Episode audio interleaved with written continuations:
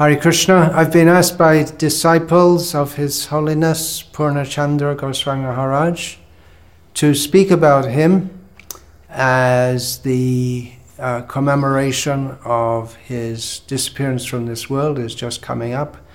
I'm very happy to do so, to purify myself by remembering a great Vaishnava. it's a short notice, and I didn't have extensive association with him, so I won't be saying that much. Although we did share some good times together, and we were just getting to know each other more and more. But then he passed away from this world. He was based in England for quite some time, but only after I had left there. He's born in America, and he was on, as far as I remember, he was on the Radha Damodar party, famous in the mid 19, early to mid 1970s. And like pretty much all the devotees I know, or many of them who were on that party, he uh, always had a great sense of respect and gratefulness for His Holiness Tamal Krishna Goswami Maharaj, who was the driving force behind the massive efflorescence of book distribution in America through the that was occasioned through the Radha Damodar traveling Sankirtan party. uh, he yeah he was in England and I I, I was uh, he came to England I I was born in England this time round. And I left England fairly soon after joining to come to India and subsequently spend time in Bangladesh and other countries. Uh, but then, starting from 1986, I started to come to the West regularly, including brief stops in England. And I used to see him there. Um, two things I remember about two things in particular I remember about seeing him in England. Two incidents, you could say. One was at Bhaktivedanta Manor, just outside London. I was in the guest room, or what I know, what's it called, the Prabhupada Disciples Room looking out. I, I just looked out on the lawn there, and he was sitting there. And he was sitting there giving a class to three or four devotees, and then he was just talking with them on and on. I, I, believe he had a scheduled time, but then afterwards he was just going on talking and talking to them. Of course, I was at a distance, I couldn't hear what he was saying, but I was struck by the fact that even though he was uh, known as an accomplished preacher, um, but that, and then he, he had many devotees who were interested to associate with him, but he was quite happy to give what we call quality time, hours and hours, to just one or two individuals. I, the group was four or five, and then it reduced to one or two, and then he was just just personally talking to them. So that struck me that he was he dealt with uh, indiv- he was prepared to give himself to individuals. Another, and this might have come before that, I can't remember the chronology, and doesn't matter that much, was at Soho Street Temple, where I came in. Um, he'd already started giving his talk. It, uh, it was the morning talk on Balaram's appearance day, Balaram Purnima. And it was a superb talk. And I got to know, as I listened to more of his talks, all his talks were superb. They're very, very deeply researched with all quotes from so many different shastras and comments of previous acharyas. I, I was. Uh, I was very impressed with it, and I got a recording of it after that talk, so I could hear the beginning also. And then I got the idea, well, this there's so much in here, you could make a whole book out of it.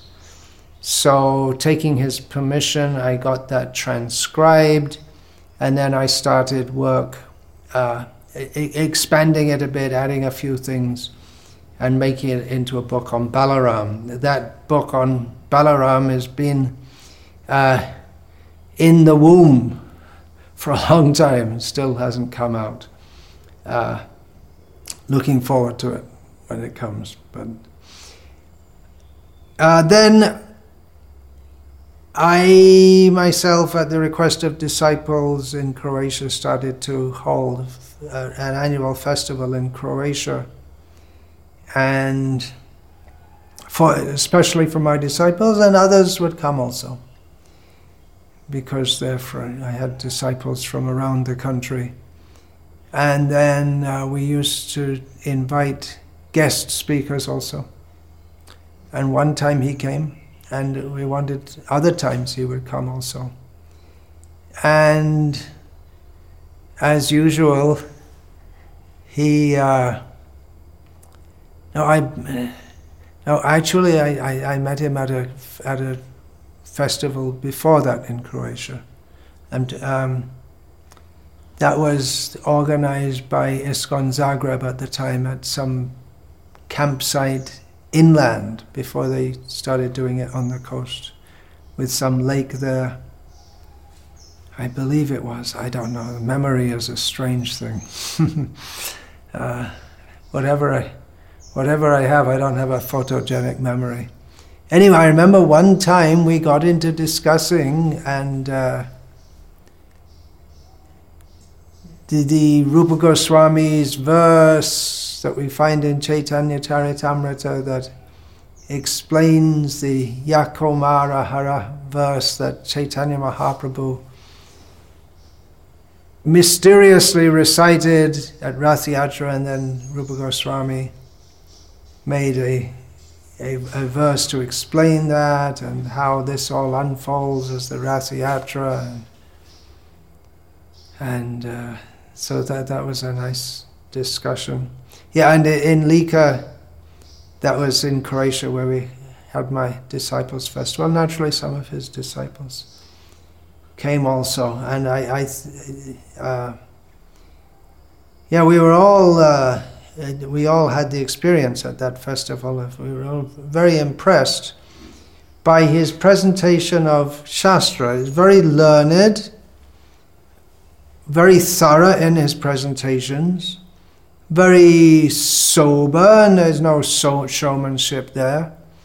Um, very thoughtful. He wasn't just repeating, but he, he blended it together. He, he contemplated it also. And at the same time, while bringing in so many points from previous acharyas, at the same time, very faithful to Srila Prabhupada and Srila Prabhupada's style of presentation, not, pre- not presenting it in some kind of way that sometimes we see devotees who give what, talks from higher or high level topics, but he, he was very cautious not to publicly venture into areas that uh, Srila Prabhupada cautioned us not to to discuss publicly. And he also didn't come off like you know I, am now I'm I'm giving you all the highest things and I'm I'm the savior of ISKCON or any such thing. It was it was his relishing of the pastimes of Krishna and the tattva, the philosophical understandings concerning Krishna. He was relishing that and sharing that. uh, just one little incident is a funny thing in Croatia that at that Lika camp because I used to uh, I used to put eye drops, water-based eye drops, in my eyes and uh, regularly. So he saw me doing that once. I was just about to go and give a class. And he said, uh, Oh, you're putting in some artificial tears. You must have learned it from the Sahajiyas in Bangladesh. He's joking, of course. And I said, No, no, no. They don't do that. They, they use chili powder. the real serious ones who want to get lots of tears, they use chili powder. I know, just a, a little touch of it. Otherwise, it would it wouldn't just be. It would be torrents of tears if you, if you used more than one or two grains of chili powder. So that was a little joking exchange. We had uh, in Russia. I saw him maybe a few times there at different festivals. He he spent time learning Russian because he wanted to interact with the Russian devotees in, in a, without having to go through a translator. It, he spent about one year of his life, uh, of course, n- not ceasing to do activities of Krishna consciousness or giving talks or any such thing, but uh, he would go every day for Russian, learning Russian, living in Moscow, I believe it was and he was at the point where he, he, would, he would talk with the devotees. Um, he would interact with them. He had conversations with them. Uh, very peaceful by nature. And once then, somehow in conversation, he told me he's from New York City. I was surprised. You're from New York? I was surprised because we generally think of New Yorkers as being very sharp and, uh, yeah, very, they're, they're not peaceful. Not that they don't have good, they have very good, very good qualities for getting things done in the world. So many of our leaders of the Krishna conscious movement came from New York City, but we generally don't think of them as being very peaceful personalities. So I, I was surprised, and he said, "Yeah, I, I, it's possible to change," which suggests that he was previously um, quite passionate, you might say. Also, he was very peaceful. He created, he, in the sense that he creates creates a peaceful kind of atmosphere around him. There are some devotees like that. Krishna Kshetra Maharaj is like that also. He's so peaceful that he creates peacefulness around himself. He just cools everyone down when he comes in any place. Purnacandra Maharaj was that rare kind of person who pretty much everyone likes. Ajata Shatru. It's hard to find anyone who didn't like who didn't like him or who was inimical toward him. He wasn't only soft spoken, he was also outspoken. He wasn't afraid to speak out. In fact, he made a whole book, the title of which I don't remember Hidden, Hidden Obstacles on the Path of Devotional Service, something like that, in which he frankly discusses various syndromes within the Krishna consciousness movement that he had observed and wasn't hard to observe, but sometimes you need someone to point out things.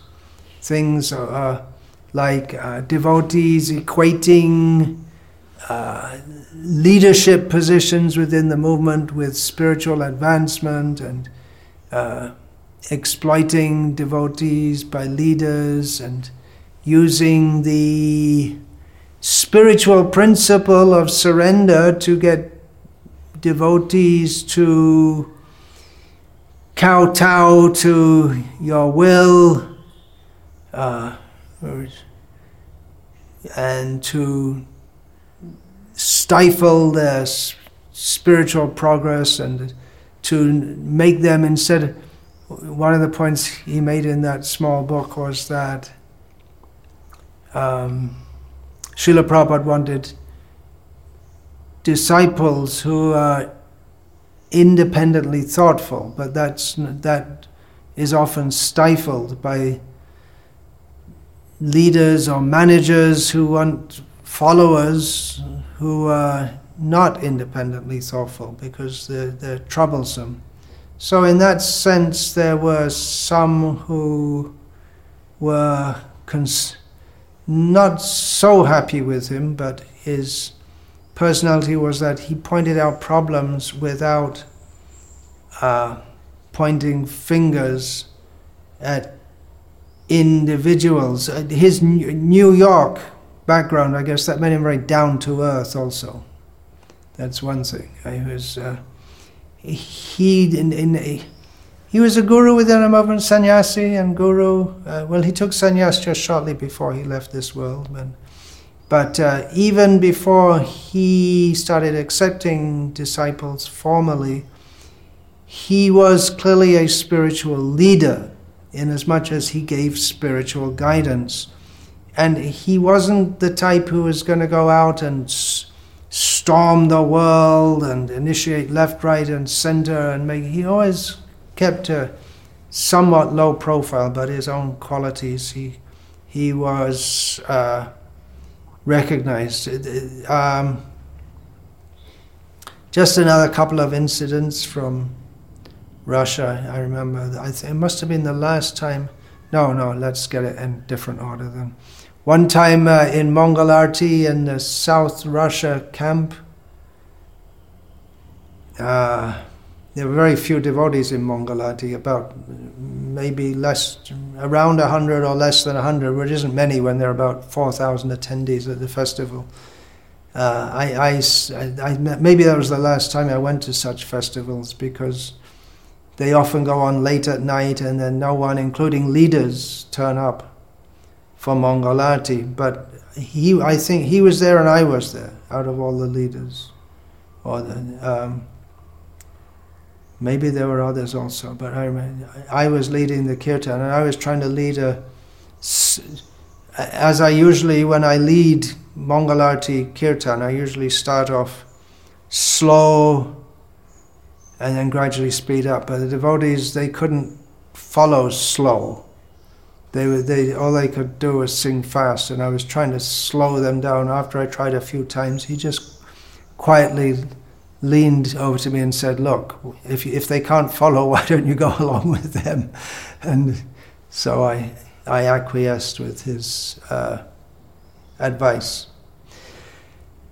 And then I, yeah, I believe the last time I saw him was it was in Moscow, and I, I went in to see him. It was early morning. I can't remember why I did. It was during Japa period. I don't usually talk with others at that time. Maybe I was leaving. I, I can't remember and uh, he was sitting alone in the room that had been allocated to him with everything dark and just a candle burning, that's all. Of course, he could have put the light on, but he liked to chant and just, just enough light to, to see things if you need to see things. Otherwise, just enough light. And uh, very, very soft light. And then we spoke a little bit, and I believe at that time he said he was going to go for treatment and this and that, and he might pass away, and didn't seem to be disturbed by that at all. Uh, just one more thing I should mention, and uh, anyone who knows Purnacandra Maharaj at all will know this very well. He's, he also had uh, great love for kirtan and led very, uh, very led very uh, lively kirtans. No, not not very lively in the sense that they're pounding and this and that, but uh, happy, happy kirtans. very expert mridanga player, and uh, one thing I remember also about him is smiled a lot, smiled and laughed, not uproarious laughter, but was could uh, he's always open to crack a, a joke, to share jokes. Uh, he left this world at a relatively young age, uh, too soon. Just he he obviously learning Russian. He had a plan to put in a lot of time in that huge field. Uh, He left this world young, such is the will of Krishna, we can't understand. Hare Krishna. That's all I remember for now. It was, uh, I'm sure many, many devotees remembering him will say they, they lost a friend, but not lost because we're all eternally related in the service of Krishna, particularly we're at he and I and so many others are eternally related at the lotus feet of His Divine Grace Srila Prabhupada and we enter this world, we leave this world, and ultimately we all have to join in Krishna's world, which he spoke about uh, and directed us toward. So thank you to him, and thank you for his disciples who asked me to speak about him. Hare Krishna. Vancha kalpa tarubhyascha kripa Pavane patitanam pavanebhyo vaishnavebhyo namo namaha.